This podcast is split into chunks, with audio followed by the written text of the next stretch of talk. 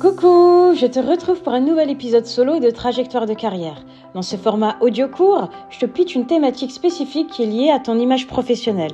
Je te donne des astuces pratiques et des pistes de réflexion pour développer ton potentiel de meneuse. Le but, c'est de t'aider à prendre les rênes de ton business, à t'ouvrir à de nouvelles perspectives entrepreneuriales, mais surtout à t'imposer comme une référence, quelqu'un de facilement reconnaissable aux yeux de ta cible. Je te laisse découvrir le sujet du jour et je te retrouve à la fin de l'épisode. N'oublie surtout pas de t'abonner pour ne pas louper les prochaines sorties. Je te retrouve aujourd'hui pour répondre à la demande d'une auditrice à la suite du dernier épisode où je parlais de comment consulter un expert peut te faire gagner de l'argent. Aujourd'hui, je vais répondre à la question bah, comment je peux m'assurer de choisir le bon prestataire pour mon business? J'ai eu l'occasion de travailler avec une dizaine de prestataires différents en 2023. Avec certains, ça s'est bien passé, avec d'autres, beaucoup moins. Et tu vas vite te rendre compte que mes critères de sélection, au final, ne sont pas toujours ceux à quoi euh, on pense. Elles ont pas mal évolué et aujourd'hui, je vais te partager justement six critères que tu dois garder en tête pour ne pas perdre ton temps et encore moins ton argent. Le critère numéro un, c'est la réputation. Clairement, la réputation, ça ne veut pas dire que la personne doit avoir des recommandations longues comme le bras. Parce que tu peux, à mon avis, passer à côté de prestataires pépites qui viennent à peine de se lancer, mais qui sont super qualifiés. Je pars du principe qu'une dizaine d'avis positifs te permet déjà de te faire une opinion en fait de, de la personne. Ça ne suffit pas, c'est clair. Donc n'hésite surtout pas à demander à parler à ces clients-là. Et pour tester que l'expérience sur papier, elle est valable dans la vraie vie, rien de mieux que de challenger ton prestataire sur les points flous, les points qui sont très importants pour toi et ton business et tes besoins. En gros, sa capacité de réponse en dira long sur euh, bah, la façon dont il va collaborer avec toi. Tu peux aussi lui demander des échantillons de son travail, pourquoi pas proposer une période d'essai pour te faire ton idée. Je te partage un exemple d'une autre façon d'évaluer un prestataire, c'est par exemple euh, bah, d'évaluer la valeur du contenu gratuit. Je te donne l'exemple de Marine, qui est ma coach business, que j'ai connue grâce à son workbook interactif qui aide les entrepreneurs à poser les bases d'un business en ligne. Son contenu est de top qualité parce qu'elle a, littéralement extrait un échantillon de son accompagnement pour le transformer en freebie. L'idée ici, c'était vraiment de donner un avant-goût à ses prospects de sa façon de travailler euh, et de la qualité de son travail, tout simplement. Deuxième critère, c'est l'expérience. Ça va forcément rentrer en compte, même si c'est pas le plus important. Aujourd'hui, ce qui est bien, c'est que sur Google, tout se trouve, le positif comme le négatif. Euh, alors voilà, mène ton enquête pour évaluer le parcours professionnel du prestataire et te faire ton propre avis. Je te donne un exemple, celui d'Anne-Claire, qui est euh, la coach qui m'aide à développer mon podcast. J'ai intégré la cinquième promo de son programme Puzzle.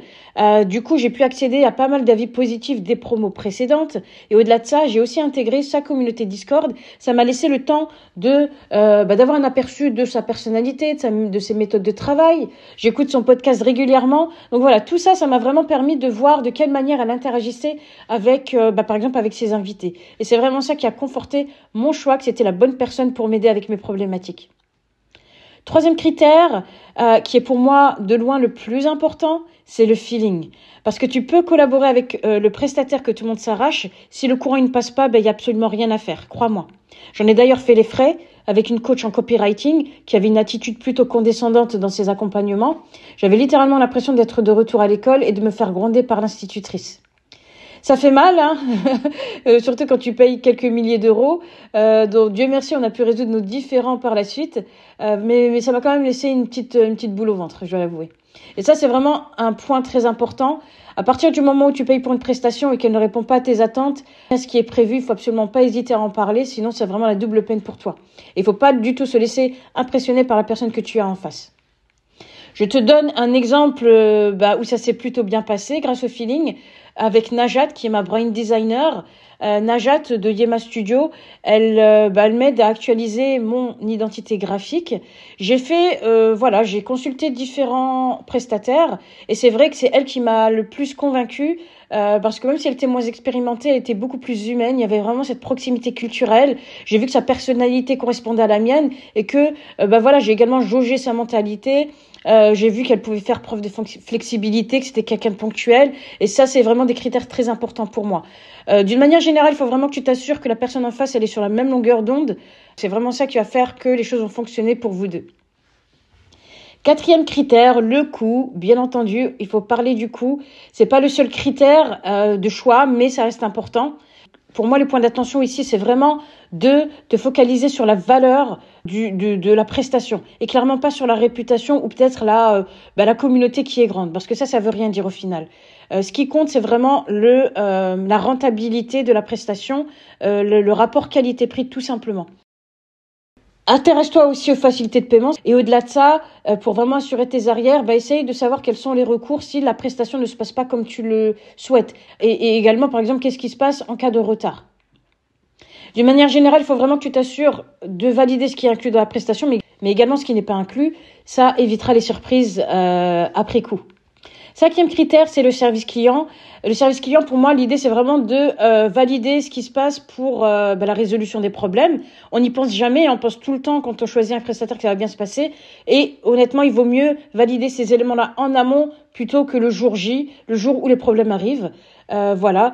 Euh, quel est le délai de résolution des, euh, bah, des problèmes? Ce qui m'amène au dernier point, qui est les processus. Les processus, pour moi, c'est important de les valider en amont pour les problèmes et puis vraiment pour la, la, prestation complète. Et le point d'attention ici, c'est vraiment de t'assurer que le prestataire a des processus innovants. Euh, ce que j'entends par là, est-ce qu'il travaille avec des outils connectés de type Notion, des dossiers partagés de type Drive, est-ce qu'il a peut-être un CRM L'idée, c'est vraiment d'avoir une visibilité complète sur les processus parce que c'est vraiment ça qui va rendre ton, ton expérience la plus riche possible. En résumé, tu l'as compris, le choix du prestataire, il dépend essentiellement de tes critères personnels, en fonction de tes besoins spécifiques et des besoins de ton business. Donc n'hésite surtout pas à évaluer le prestataire en fonction de ça. Le mot de la fin pour toi, c'est un petit rappel, à savoir que la personne qui décide, c'est la personne qui a la carte bancaire. Donc tant que tu n'as pas réglé la prestation, assure-toi vraiment que tu es satisfaite euh, bah, de tout ce que la prestation inclut. Parce qu'après coup, c'est un peu plus compliqué d'obtenir ce que tu souhaites. Voilà du coup pour l'audio du jour. J'espère que tu as aimé ce que j'ai partagé avec toi et que ça va t'aider à du coup choisir tel ou tel prestataire? Moi je te dis à très très vite pour le prochain audio.